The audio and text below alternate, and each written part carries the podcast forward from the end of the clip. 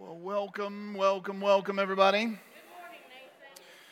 Welcome to the holiday weekend in churches where everybody goes and eats too much and is still dealing with a turkey hangover. So that's the way it works. So before we get started today, I want you to participate with me, and I want you to reach in front of the, uh, the chair in front of you in the seat back pocket unless you're in the front row, and then you'll have to reach behind you.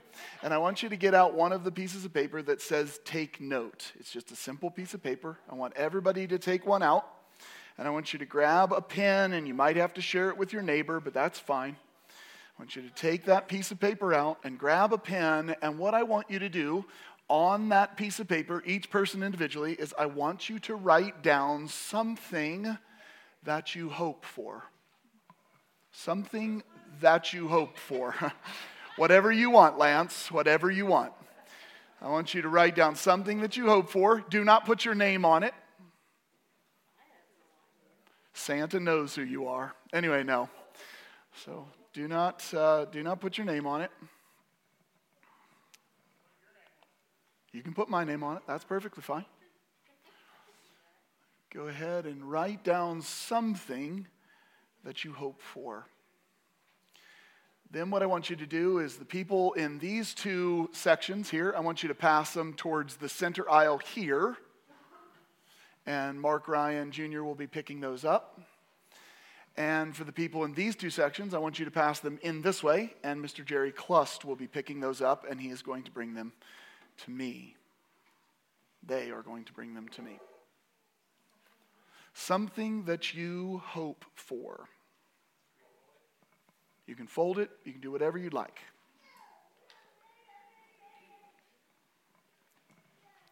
Something that you hope for.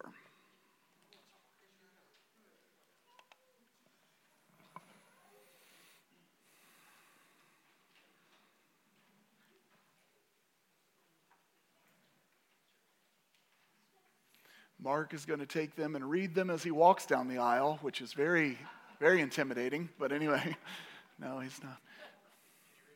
Yeah, that's, that's what we're going to do. And then I'm going to make all kinds of facial expressions as to the weird things you all hope for. No. Um, I know.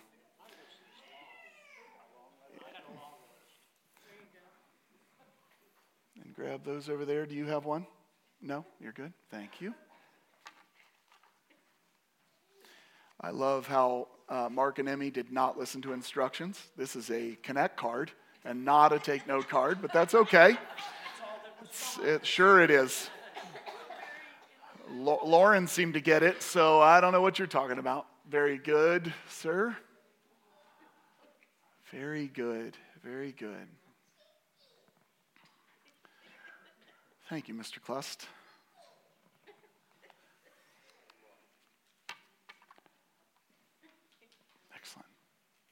Lots of hopes there that I will leave right there for the time being. Scatter those across there. That's very nice. So, over the next five weeks, we're going to be launching into this time of Advent.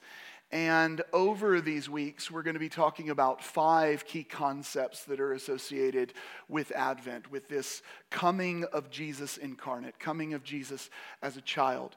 Uh, in this week's message, we're going to be dealing with hope, and we're going to focus on uh, what that is, uh, a little bit of what that is not, as well as uh, a very important concept that we often overlook with regard to hope in our culture. So, this week is all about hope. Next week, we're going to be talking about the theme of peace. And so we will zoom in on what it means for there to be peace on earth according to what Jesus has done and what he is about. The following week, week three, uh, Dylan Adams will be speaking on the theme of joy. And so we'll be exploring what that looks like according to a biblical worldview. And we'll be dealing with what that is uh, in contrast to mere happiness. In week four, we're going to talk about the theme of love. Um, and then finally, in the final week, which will be December the 24th, which is New Year's or Christmas Eve, and we are going to be having service Christmas Eve morning at our normal time. So I encourage you guys to be here for that, and we're going to celebrate uh, King Jesus that morning, and we're going to be talking about the theme of light. That's what we're going to be uh, focusing in on the light of the world, come to uh, dispel the darkness and to shine for all of us. Now, one of the reasons why Advent is so important to me and uh, other uh, other traditional or sacred holiday moments within the church uh, are actually because there is something missing in the modern church. The, I, I, believe that the sacredness of, uh, of key things uh, has gone missing in the church today. And it's a shame because there are things that we need to uh, draw our attention back to, uh, to focus our eyes and our hearts and our minds towards, so that we can remember why it is we celebrate what we celebrate, uh, so that we can remember who we are in many respects, um, so that we can, uh, we can know the story and the message that we actually are called to proclaim in the world. And so uh, Steph and I were working on this over the past week, and, and we did a huge Advent thing a couple of years ago and focused on uh, some aspects of Advent that I think many people forget about. And, and this time we're looking at this to really try to recapture the beauty of what this season is all about. How many of you would say, just by show of hands, how many of you would say that it feels like we've lost the heart or the spirit or the idea of Christmas? How many of you would say that? Yeah, look around. Like most of you would say that. And so, what we want to do instead of harping on that and saying that, that that's awful is to look at it and say, okay, how do we recapture the glory of it? How do we recapture that which is sacred and celebrate that which is sacred and beautiful and, and begin, to, um, begin to enjoy it so that hopefully we can influence the people that are immediately uh, around us? Well, what we do is we look back to what God says uh, the themes of this season are, the, the point of this season is, uh, and why we're here. And so we're going to try to recapture that the best we can. So I encourage you to just to, to give yourself to this idea uh, and again, today, the, the, the big theme, the big concept is the concept of hope. So, as we start today, what I want to do is I want to, uh, I want to explore the biblical concept of hope uh, with uh, an emphasis on the anticipation of the Messiah that was promised through the Old Testament, King Jesus, uh, come to us. Uh, incarnate. And I want to talk about that in contrast to a worldview of hope that was present in Jesus' day, but I believe is still holding on uh, in our day today. So, we're going to be talking about the contrast between biblical hope and the Greco Roman philosophical view of hope.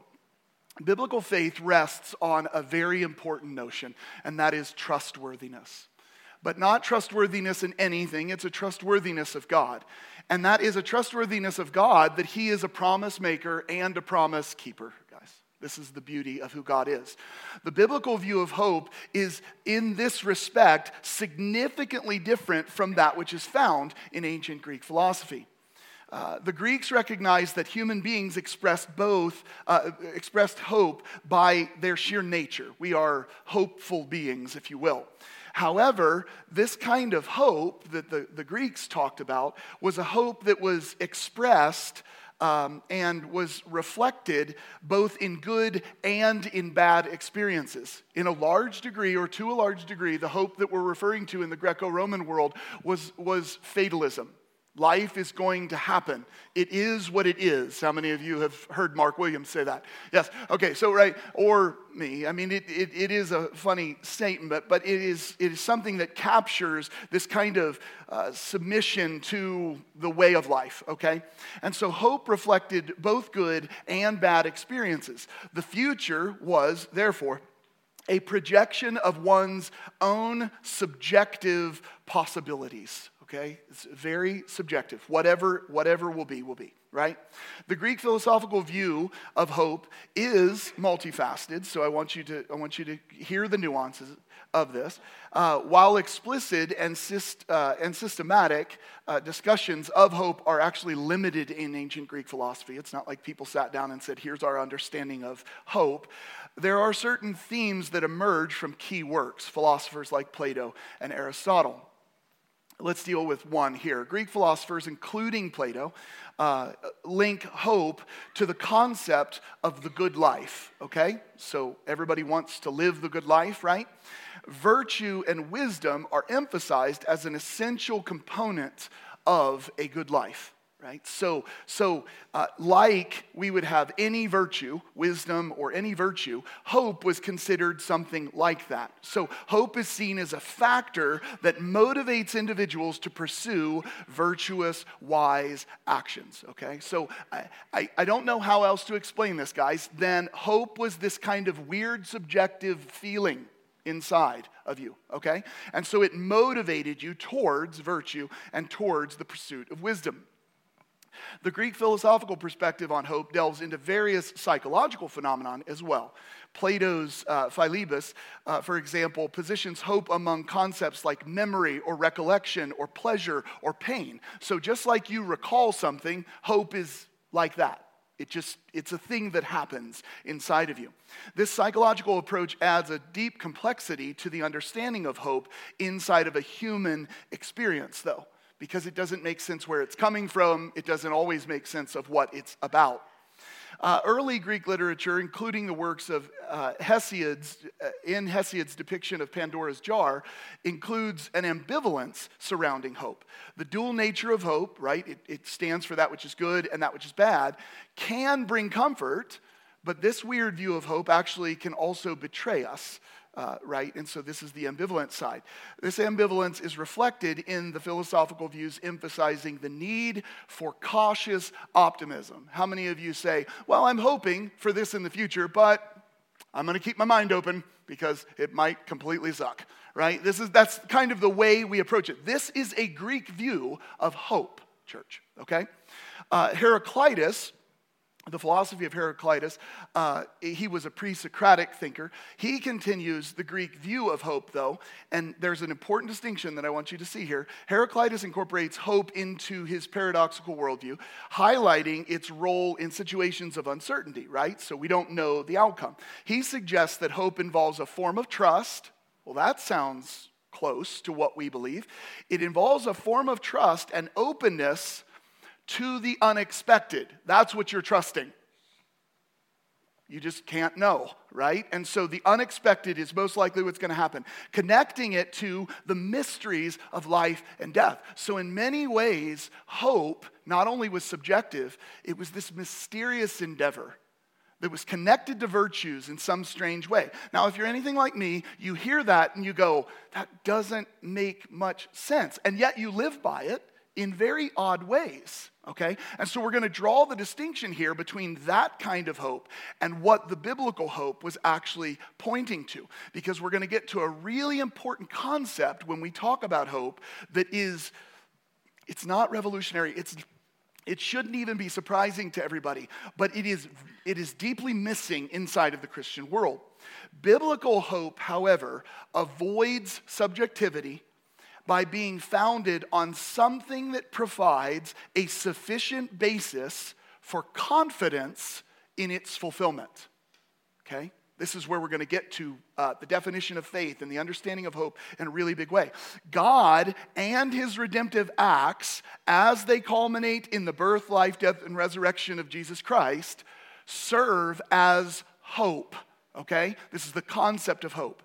Hope, therefore, is something like this. This is something for you to ponder. Hope is something like the confidence that by integrating God's redemptive acts, so what God has done in the past, with trusting human responses in the present, people responding to God and people responding to Him in the scriptures and things like this, the faithful will experience, uh, the faithful, us, we will experience the fullness of God's goodness both in the present day and in the future. But notice what I just said there. We will experience the goodness of God in the present and in the future. You guys have written out a lot of hopes here, and I want you to understand that these hopes will most definitely, at some point, someone's hope here will represent the Greek worldview of hope, which is really wishful thinking, taking into consideration it might not happen. Okay? And that's the way we hope in today's world. But hope, according to a biblical worldview, is actually something different. It's something that knows, because of other factors, that what we hope for, the goodness of God, is going to happen both in the present and in the future. But again, it's the goodness of God. It is not your exact determination of what God's goodness would be. I, I often think God would be most good if He would do something for me, heal all my sicknesses and all of my diseases. I think that would be the most good. How many of you have wanted that but not received it? Right? You've wanted healing but not received it. Maybe there is good in something that you don't receive, okay? Maybe there is a greater good. All of us have heard this phrase, serving the greater good. What happens when we serve the greater good? The minor good or the little good often gets pushed to the side. And we have to embrace this as a part of God's uh, grand work, okay? So, again, hope, therefore, is something like the confidence that by integrating God's redemptive acts in the past with trusting human responses in the present, the faithful will experience the fullness of God's goodness in the present and in the future. This then makes the real issue not hope itself, but that which gives rise to hope. In what the, uh, uh, what the Apostle Peter would call the reason for your hope. The reason for your hope. Okay, so let me explain this and let's get into the nitty gritty of this. 1 Peter chapter 3, verse 15 says this But in your hearts, revere Christ as Lord. That is a significant first step, okay? Revere Christ as Lord. Always be prepared to give an answer to everyone who asks you to give the, say it with me, church, reason for the hope that you have. Do you notice that it doesn't say revere Christ as Lord and tell people your hope? There is a difference between that which you hope for and the reason you hope for it. And this is where the difference in hope lies the difference in a Greek worldview and in a Christian worldview. This is the hiccup or the struggle that people are de- dealing with with respect to faith at its definition in our culture. And I will get further into that in just a second. But instead, Peter says, always be prepared to give an answer to everyone who asks you to give the reason for the hope that you have. How many of you know the reason for your hope is not Jesus saves, although that's kind of included in some way. If somebody says, What do you hope for? Ah, Jesus saves. I would ask you the question, Why do you believe that? What's the reason why you think Jesus saves? Do you know the difference in that? So if somebody tells me, hey, Nathan, I'm to pick you up at 10 o'clock from the airport, I'm to pick you up at 10 o'clock, what is my hope? That I'm going to get picked up at 10 o'clock. What is the reason I should wait for them? What is the reason for my hope? I trust them. They said they would be there. So, I, yes, I do want to get where I'm going. But again, that's another hope pushed down the line. Where do I want to go? I want to go somewhere, that's fine. But what is the reason why I believe the person's going to pick me up? I trust them and they've said so. I trust them and they said so. And if you uh, are struggling to understand where your uh, where your hope in Advent lies, where the reason for your hope lies, it's found in asking the question why do we put hope in baby Jesus? Why do we put hope in this season? Why do we put hope in what God has done for us? Why? Your hope is not Jesus came to earth. Jesus did come to earth, but why? And why should you believe it? Okay? These are really important things, okay? So when we get to Hebrews 11, 1 and 2, it says, Now faith is the confidence in what we hope for. Do you notice what's required to have confidence in what you hope for? Faith is like me trusting the person to pick me up at the airport because they've said so. Faith is not someone's going to pick me up at the airport. please know the difference in this, right? When you begin to explain your hope or the reason for your hope, you are getting to why you should trust God. Otherwise, you are like many Christians espousing a Greek worldview and you just keep restating your hope. Going, Jesus saves, Jesus saves, Jesus saves, Jesus saves. This is what happens when you ask the world, do they believe in God? And they say, I believe in God. Okay, that's your hope. You believe in God. Why do you believe in God? They're like, I don't know, but I believe in God, right? Or why do you believe in God? I don't know, but this stuff couldn't have happened just out of nowhere. That's a good stab at it, but it's not the why behind it, right? And the reason why it feels we have lost the, the heart of Christmas is because we've actually looked at the hope, but we've not connected why it even matters. Why does it actually make any sense to us? Jesus came 2,000 years ago as a baby boy, born to a virgin. Okay. Why do you believe that? Do you know why you believe that? Think about what we just said was the reason why I'm going to wait at the airport at 10 o'clock. Why do we believe Jesus came 2,000 years ago born as a virgin? The Bible tells us so. No matter what the world wants to say about that answer, it is one sufficient answer, right? And guess what? You learned that in kids' church because the Bible told, told me so. Is that enough? Not in the skeptical world we live in. Because the next question comes why do you trust the Bible? You have a hope. That is, that the Bible is God's word, that the Bible is true, that the Bible is helpful in your life, giving you answers for all of these matters. But why do you trust it, right? We need to get ourselves back to the hope or the why of the hope. So faith is defined as the confidence in what we hope for, uh, and the assurance of what we do not see. This is what the ancients were commended for. Do you notice what ancient Israelites were commended for? They were commended for believing in the why, that it was expressed in action, right? Faith is the confidence in what we hope for. A Messiah is coming. Why did they believe that? Because God was trustworthy, because, because God was good and they did this. Why do we celebrate Christmas? Presents. No. Why do we celebrate Jesus? You've got to answer this question. And why is Jesus coming 2,000 years ago even matter? Why is a baby? Why born as a virgin? These are important things to understand with regard to your hope or the reason why. In Luke chapter 2, verse 25 through 35, this won't be on the screen, but I would ask you to turn there with me.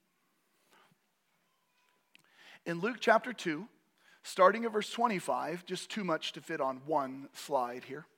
Starting at verse 25, we read a story of a man named Simeon, and we're about to read another story right after it of a woman named Anna.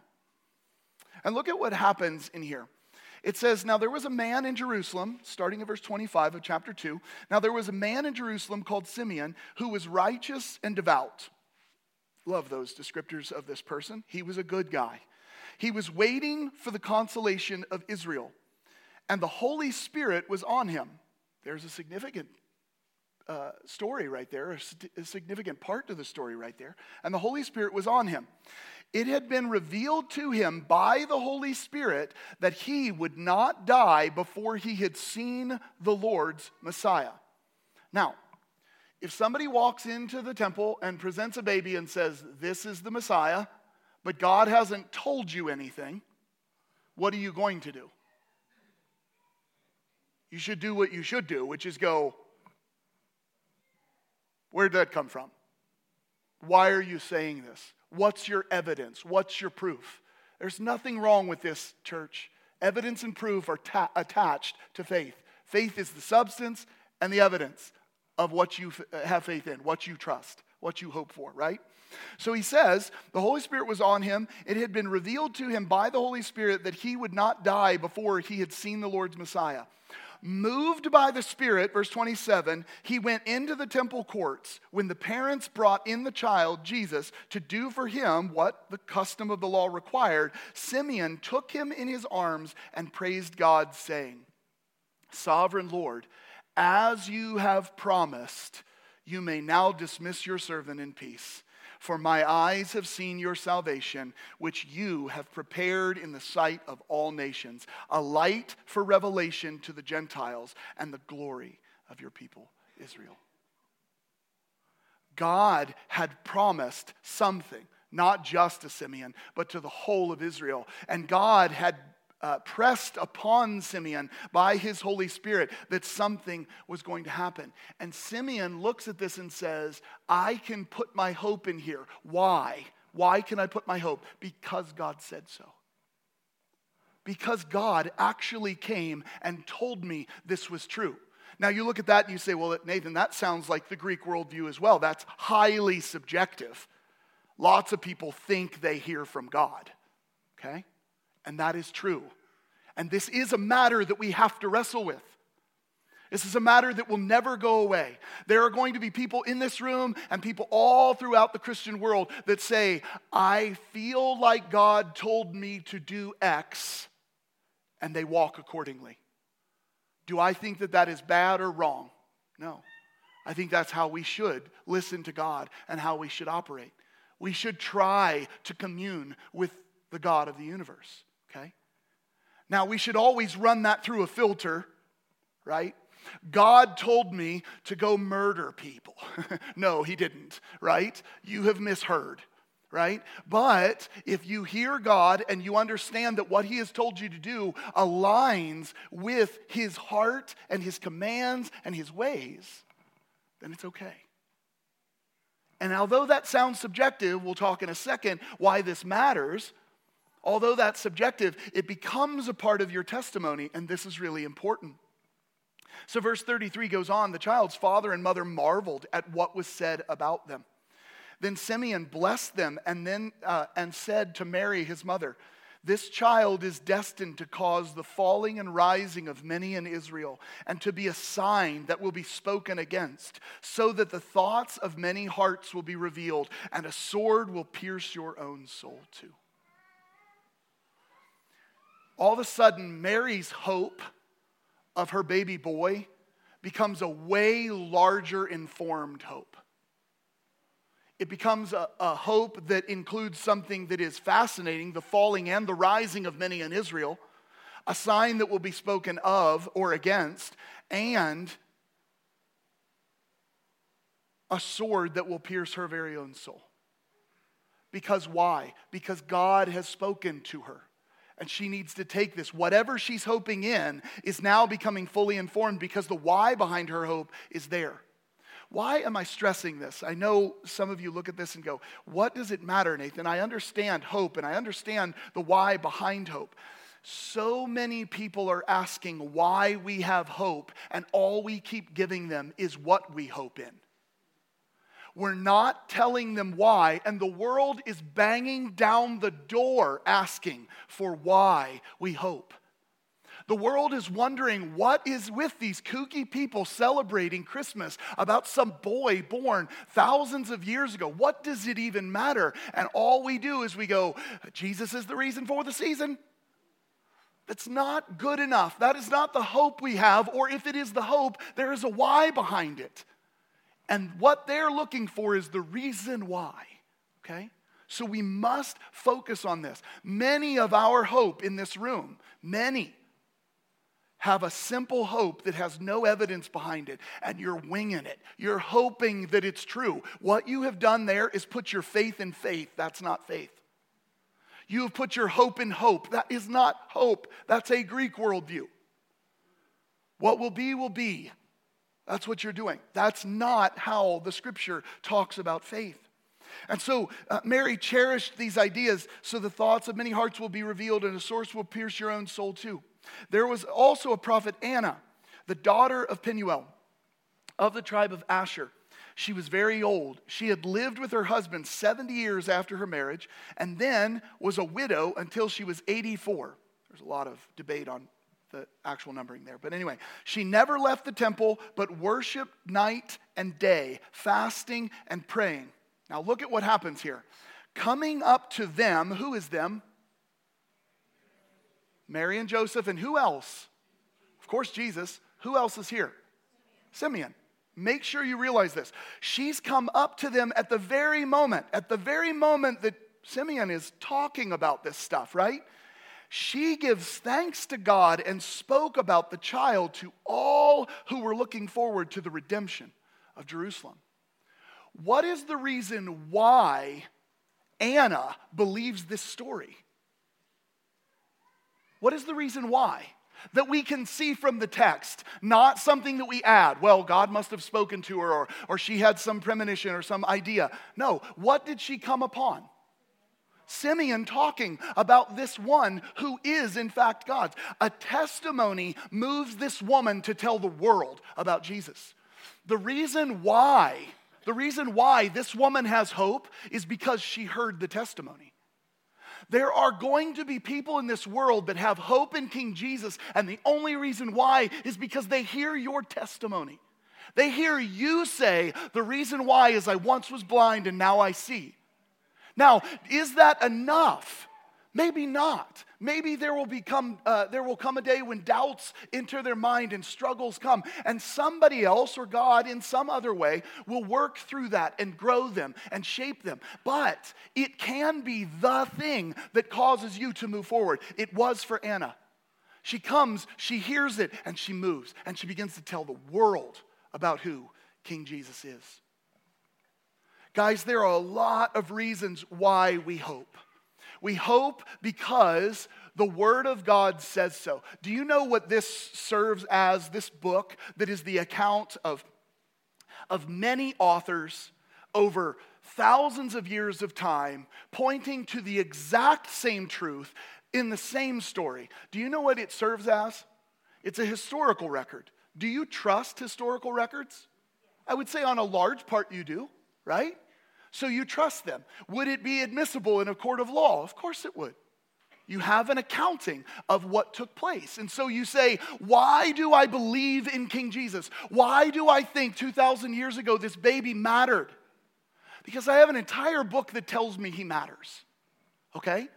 Is that enough for the world? Maybe not. Maybe not. But it is an important why for you. What else could be there?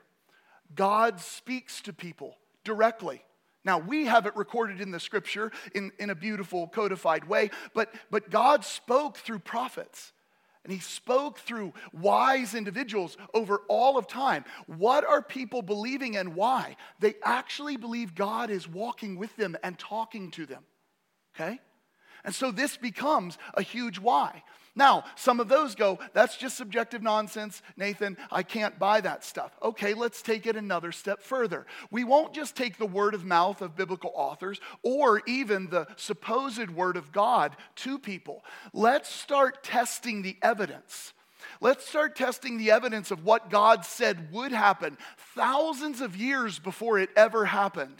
And then, without fail, the promise keeping God comes through. He makes a promise, he keeps it. He makes a promise, he keeps it. He makes a promise, he keeps it. Do you, do you know what that goes to?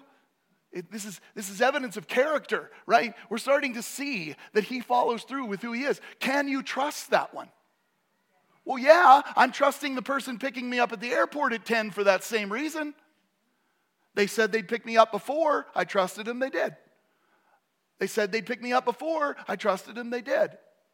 So I'm going to this evidence of character over time. What an amazing thing. What we're getting at and what will recapture the beauty and the mystery and the, and the romance of Christmas is to actually get to hope and the reason why we have it. Not just Christmas presents and not just time with family. How many of you are more stressed with time with family than you should be? That can't be your freaking hope, right? This is awful. You're like, these people suck. Okay, I can't do this. I need Jesus. That's what you need. Really, you do need Jesus. I mean, this is true, right? But you need a reason to hope in that. Beyond just the preacher told you so, although that can work, right? It needs to be bigger than that. Something of scripture and prophecy that has always just been so amazing to me is Isaiah chapter 7, verse 14. It's on the screen here. Isaiah 7:14 says, Therefore the Lord himself will give you a sign. Okay. I, I love the fact that God writes to us. I love the fact that God speaks to us. I love the fact that God's character and his action repeated over time confirm that he's faithful and that he's true. But I also love the fact that God goes, I know you need one, so I'm going to give you a sign. I'm going to give you a sign that what I say is true. This is a reason for your hope church. Therefore, the Lord Himself will give you a sign. Why is it the Lord Himself? Because Mary. Uh, Mary is engaging with the Holy Spirit, and this is how uh, Jesus is conceived in this world. He is the one who gives the Son. This is the Lord Himself acting. He'll give you a sign. Behold, a virgin will be with child and bear a son, and she will call his name Emmanuel. When we look back on Jesus and when we look back on human history after it's all over, we will see these things in much more vivid detail. But God with us and the names that are mentioned in Isaiah, are actually uh, three, and they are actually symbolic names of, of uh, a particular, potentially a particular child of the day, as well as a further uh, uh prophecy of Jesus to come, right? And so, what the, these names symbolize matter deeply for us because we start to see why we would hope in this little boy okay? Jesus comes and you go, okay, God said he'd send a little boy. What does it matter? Here's where another why comes in. The names mean uh, various things. They mean something like imminent judgment. Number two, they mean coming restoration. And number three, they mean future redemption okay? The names of God found in Isaiah mean imminent judgment or the child, imminent judgment, coming restoration, and future redemption. Do you notice that when you say Jesus is coming, you go, cool, why? And then when God says a why, it makes you jump. It makes you uh, excited. God is coming, Jesus is coming, coming to bring imminent judgment to those who felt the judgment was not on their side, to those who felt that they were being oppressed and broken. This is a wonderful why. When's the last time when you celebrated Christmas, you saw this as the time when the Savior came to stop imminent judgment and to bring about judgment towards others? No, it's just about my naughty list and my nice list and who's getting presents. No, it's more than that, church. Those things are wonderful expressions of something different, right? Of the king that Jesus is. But imminent judgment, coming restoration. How many of you, when you wake up on Christmas morning, look at everything that you have and your family gathered together and you think, Jesus came to restore? And he has restored me. Or do you forget that? I forget it. And this is why the romance of Christmas disappears. Because the why I've given it is just time with family and time for presents, and that gets old. It disappears too quickly, okay? But when I understand that Jesus is something more, the, the one to bring imminent judgment, the one to bring restoration, the one who brings redemption, he is going to redeem all of the past, the lies, the hate, the hurt, the pain. He is going to redeem that. When's the last time you woke up on Christmas morning and you thought, hey, even if it's not in this life, the good of redemption is coming? That is why we celebrate church. How many of you have faced something in your life you're like, I really need it redeemed because it, it breaks me daily? I struggle with things that have broken me daily. Where is my hope? Jesus came.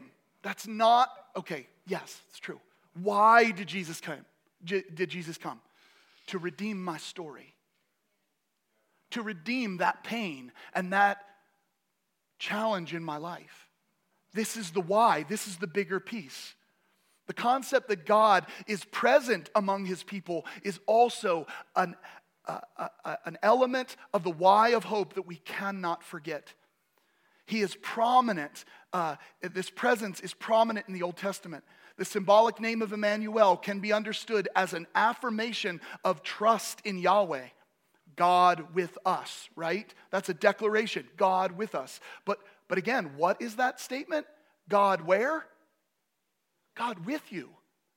How many of you are more bold when you have, you know, that strong person next to you that is willing to fight the fight with you? Yeah, we're more bold. God is declared to be with us. Such affirmations of trust are common in divine promises and uh, prayerful statements of faith. You can see this in Psalm 46, verse 7. God's presence among his people was an important theological symbol for Israel. The presence of Yahweh enters the temple in 1 Kings chapter 8. The presence of God. Why does that matter? So that our hope has a reason, so that our hope has a why.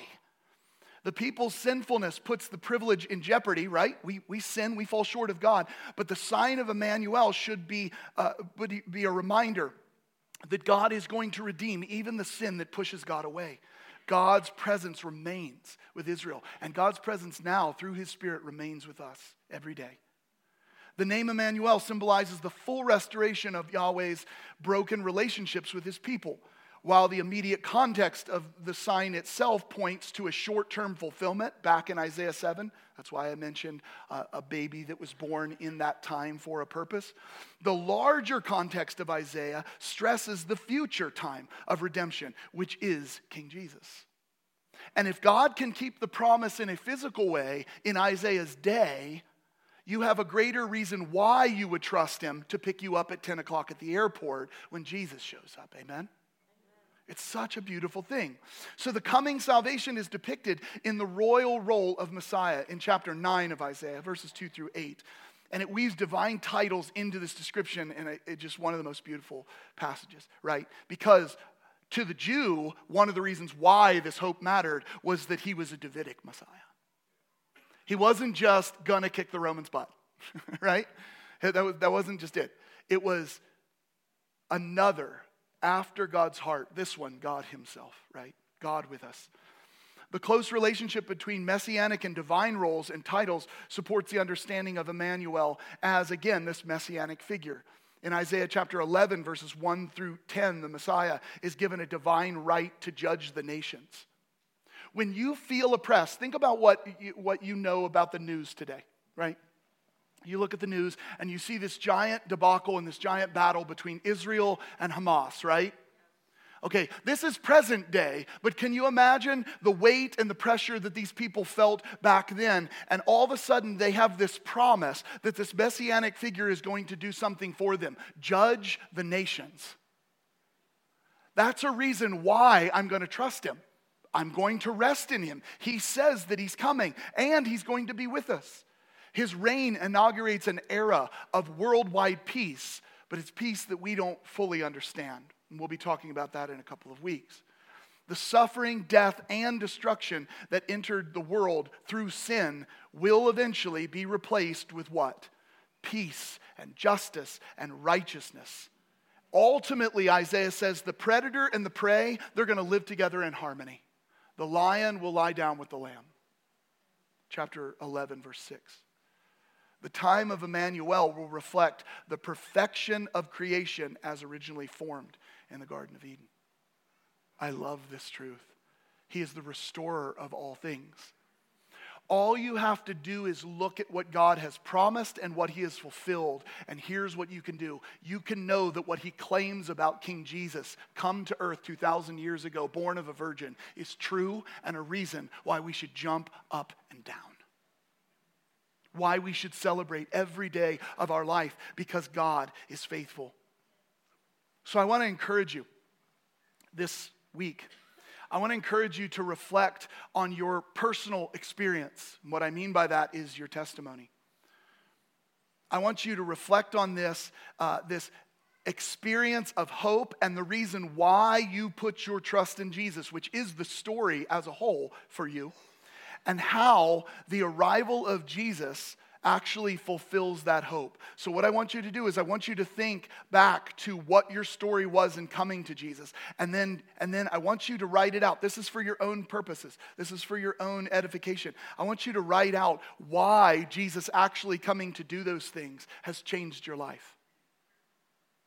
Because it has, or we need to have a deeper conversation about what you believe, right? It either has or we need to have a deeper conversation about what you believe. This concept uh, of hope uh, is also an anchor for our soul, as the writer of Hebrews says in chapter 6, verse 19. This, again, will be on the screen. And if you're a note taker, I want you to really look to Hebrews 6 during the season. I think it's very helpful. Uh, it, it's an anchor for our soul and how it sustains people in the Old Testament as they awaited a promised Messiah. God is a promise maker, and He's eventually going to be a promise keeper, and we need to follow their lead when it comes to what the future looks like because none of us have the future mapped out for us. In the same way, the writer of Hebrews says, desiring even more to show to the heirs of the promise the unchangeableness of his purpose, God's purpose, interposed with an oath so that by two unchangeable things in which it is impossible for God to lie, there's a reason for your hope too, church. Who do you believe? God. What is true about God? It is impossible for him to lie. How many of you can say it's impossible for you to lie in this room? Good. I'm glad nobody took me up on that one, right? So it's impossible for God to lie, which means his word is trustworthy, okay? Interposed with an oath so that two unchangeable things in which it is impossible for God to lie, we have been taken refuge. Uh, we have taken refuge, we who have taken refuge, I'll get it right, would have strong encouragement to take hold of the hope set before us. What are we doing here? We're taking hold of the hope. But why are we taking hold of the hope? Did you see what was said? Because of these two things, right? Two unchangeable things which are impossible for God to lie, right? This oath, this promise of God, and his inability to lie. We are holding on, we take hold of hope that's set before us. This hope we have as an anchor of the soul, a hope both sure and steadfast, and one which enters within the veil. It's this hope, through this hope, that we get to go into the presence of God, this hope of King Jesus where Jesus has entered as the forerunner for us, having become a high priest forever, according to the order of Melchizedek.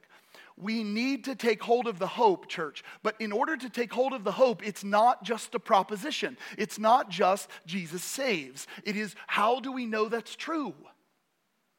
God said it, and God can't lie.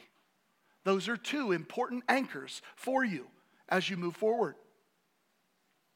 I have gone through a lot of stuff as a pastor. I've gone through a lot of things in my own life. And one of the hardest challenges uh, I believe that, that I faced, along with Sarah, before our girls existed, was the journey to have people, right? To have children.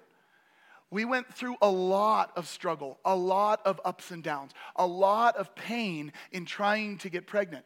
So much so that between Sam and Kate, we had four miscarriages. This was challenging. And we had others outside of that.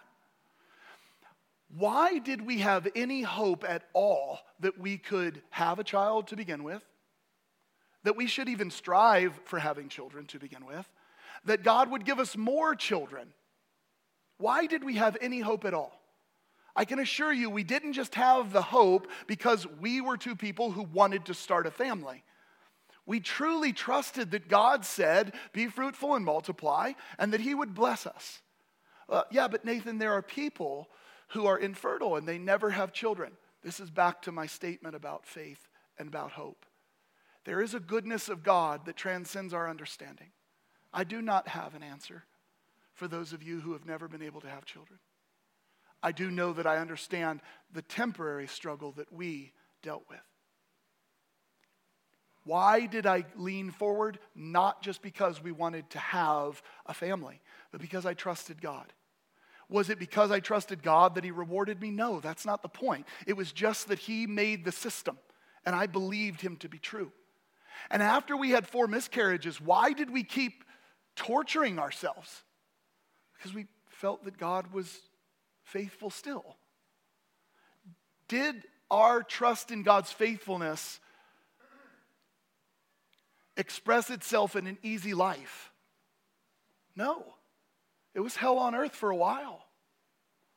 But we did know that God is faithful. And why did we know that God is faithful? Because of the things He had already given us, the things He had done, and the things that He had promised to do inside of His Word. Even if we didn't understand how it would all unfold, we trusted Him. We had a hope, but we also had a why. I want you to think through that when it comes to your story and you're reflecting this time. I want you to journal this. I want you to write down this notion and this idea of what God has done to you and what God has done in you and why it matters. It's very, very good for you and encouraging you and pointing you back to the reason why you have any hope. I want you to reflect on how the very birth of Jesus fulfills the ultimate hope for redemption and even salvation inside of your life. And what I'm looking for for you, for your answers, because you're not turning this in, what I'm looking for for you is that you would see that there are passages after passages after passages that promise that God is a God of redemption and salvation and that He was coming for all of us. It is said in the New Testament that Abraham believed the gospel. What was that gospel? He believed that God would give him what he promised a promised seed, that that would come. He didn't have any idea what that would look like, he had no idea of what his name would be, but he trusted and he walked after that. And he went to his death before having received the promise in its fullness, which is what the end of Hebrews says. But what is really amazing is that he walked it all the way out. Because why? Not because he just had hope, but because he had a reason for that hope. If I told you, I want you all to trust me tomorrow at 12 o'clock you should be waiting outside your backyards because aliens are going to come and they're going to take you home to our final resting place. I would, one, hope none of you would trust me, right? Right? That's important. But the reason why you wouldn't trust me is because we have no evidence of these things and Nathan sounds like a lunatic, right? Right? That's, that's the reason why you wouldn't trust me. Important, okay? I like that. Don't trust me, okay? But many people in the church today have the equivalent of that as their hope. They have no reason why they believe what they believe. And guess what happens when the smallest wind comes? When the smallest fire, when the smallest upheaval hits their life? They run away they run away because what we're trying to recapture is not merely hope, but the reason for our hope. And this is a big deal. This is a big deal. So when you're studying this week, I want you to look up passages like Jeremiah 29 11.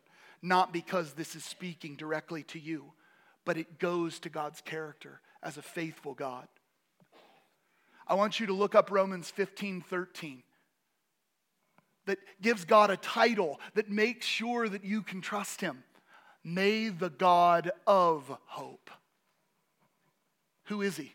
A God who can't lie and the very God of hope that provides you with a future. May He fill you with all joy and peace in believing. Psalm 42 11. I want you to study this and read, uh, read this idea. Why, my soul, are you downcast? Why so disturbed within me? Every one of us have felt that at times in life. David's answer to his own soul put your hope in God. Put your hope in God? Why, though? Because he is the one who can restore that soul and can bring up the downcast. Because the Bible tells us this over and over and over. I will praise him, David says, my Savior and my God. Romans 8 24 and 25. For in this hope we were saved. And listen to what Paul says. But hope that is seen is no hope at all. Wait a minute, Nathan. You said that hope has substance and evidence. It has some sort of thing. There's a difference between seeing the evidence and seeing the fulfillment of, of a thing. You know that, right? Right? I have the evidence that somebody has told me and done uh, the, the job of picking me up at the airport repeatedly. It doesn't mean that when I'm hoping, they're already there. I stopped hoping. It's done. I win, right? But in this case, we have hope that is, that is seen. That's no hope at all. Who hopes for what they already have? But we don't already have things. But if we hope for what we do not yet have, what should we do? Wait for it patiently. There's a lesson the church needs to learn. There's a lesson I need to learn, so don't mishear me.